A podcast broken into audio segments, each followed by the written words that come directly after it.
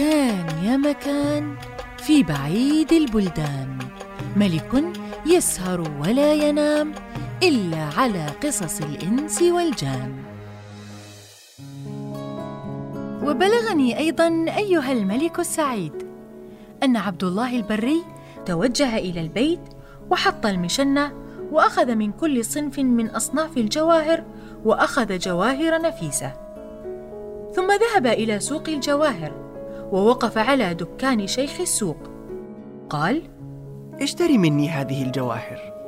فأخذ منه الجواهر وقال لأتباعه أمسكوه فإنه هو الحرامي الذي سرق مصالح الملكة زوجة السلطان. ثم أمرهم أن يضربوه فضربوه وكتفوه حتى أوقفوه قدام الملك. فقال الملك للطواشي خذ هذه المعادن وأرها للملكة وقل لها هل هذا متاعك الذي ضاع من عندك؟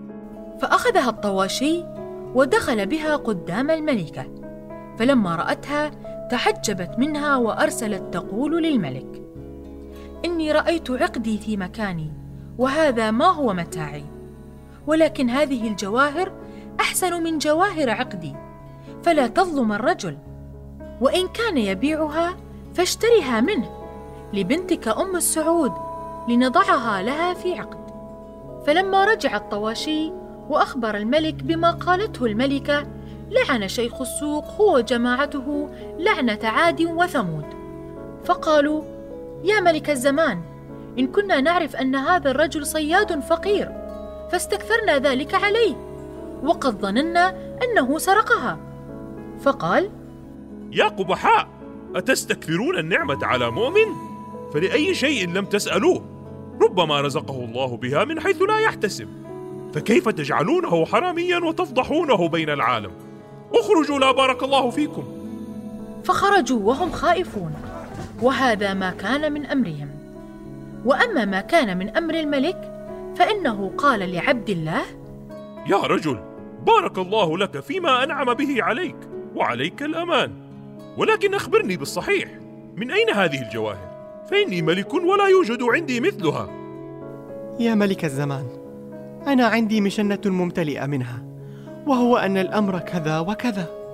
وأخبره بصحبته لعبد الله البحري وقال له إنه قد صار بيني وبينه عهد على أنني كل يوم أملأ له المشنة فاكهة وهو يملأها لي من هذه الجواهر. يا رجل هذا نصيبك ولكن المال يحتاج إلى الجاه. فأنا أدفع عنك تسلط الناس عليك في هذه الأيام. ولكن ربما عزلت أو مت وتولى غيري. فإنه يقتلك من أجل حب الدنيا والطمع. فمرادي أن أجعلك وزيري واوصي لك بالملك من بعدي حتى لا يطمع فيك أحد بعد موتي.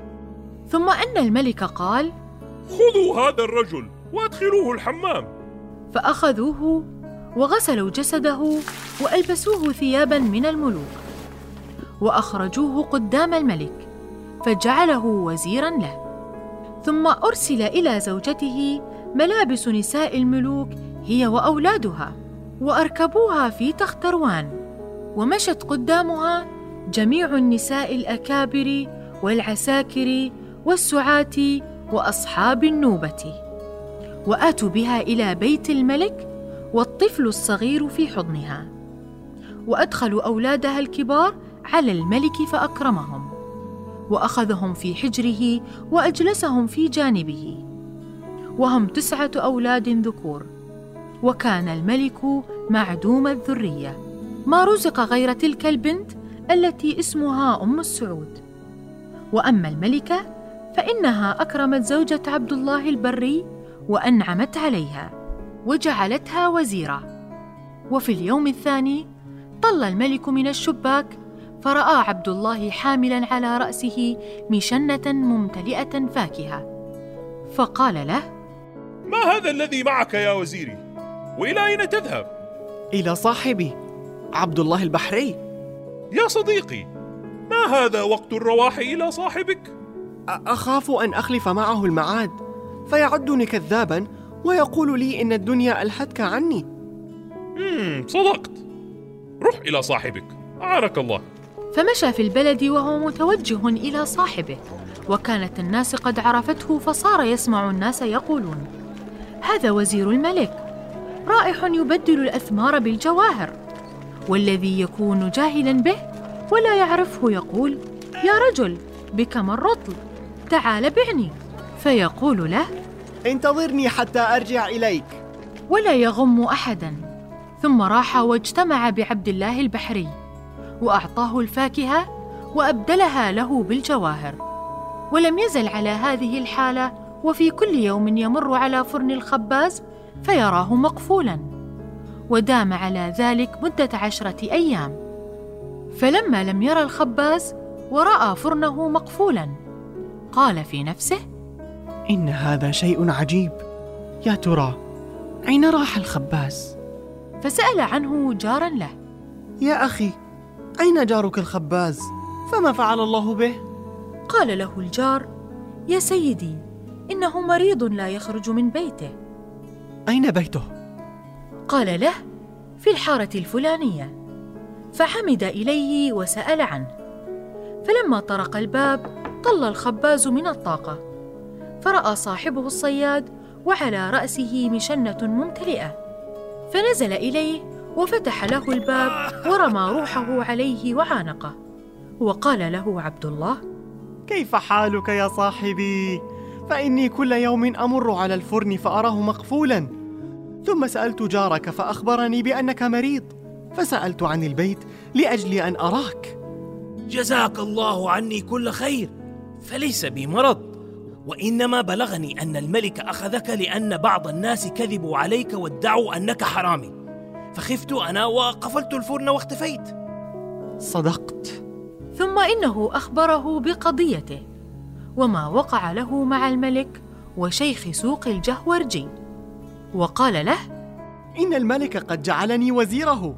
خذ من المشنة نصيبك ولا تخف. ثم خرج من عنده بعد أن ذهب عنه الخوف. وراح إلى الملك بالمشنة فارغة فقال له الملك يا وزيري كأنك ما اجتمعت برفيقك عبد الله البحر في هذا اليوم رحت له والذي أعطاه لي أعطيته إلى صاحب الخباز فإن له علي جميلا من يكون هذا الخباز؟ إنه رجل صاحب معروف وجرى لي معه في أيام الفقر ما هو كذا وكذا ولم يهملني يوما ولا كسر خاطري. ما اسمه؟ عبد الله الخباز وأنا اسمي عبد الله البري وصاحبي اسمه عبد الله البحري وأنا اسمي عبد الله وعبيد الله كلهم إخوان. فارسل إلى صاحبك الخباز هذه لتجعله وزير ميسرة. فأرسل إليه فلما حضر بين يدي الملك ألبسه بدله وزير وجعله وزير الميسرة وجعل عبد الله البري وزير الميمنة واستمر عبد الله على تلك الحالة سنة كاملة. وهو في كل يوم يأخذ المشنة ممتلئة فاكهة ويرجع بها ممتلئة جواهر ومعادن. ولما فرغت الفاكهة من البساتين صار يأخذ زبيبا ولوزا وبندقا وجوزا وتينا وغير ذلك. وجميع ما يأخذه له يقبله منه. ويرد له المشنة ممتلئة جواهر على عادته. فاتفق يوما من الأيام. أنه أخذ المشنة ممتلئة نقلا على عادته فأخذها منه عبد الله البحري وجلس عبد الله البري على الشاطئ وجلس عبد الله البحري في الماء قرب الشاطئ وصارا يتحدثان مع بعضهما ويتداولان الكلام بينهما. وأدرك شهرزاد الصباح فسكتت عن الكلام المباح.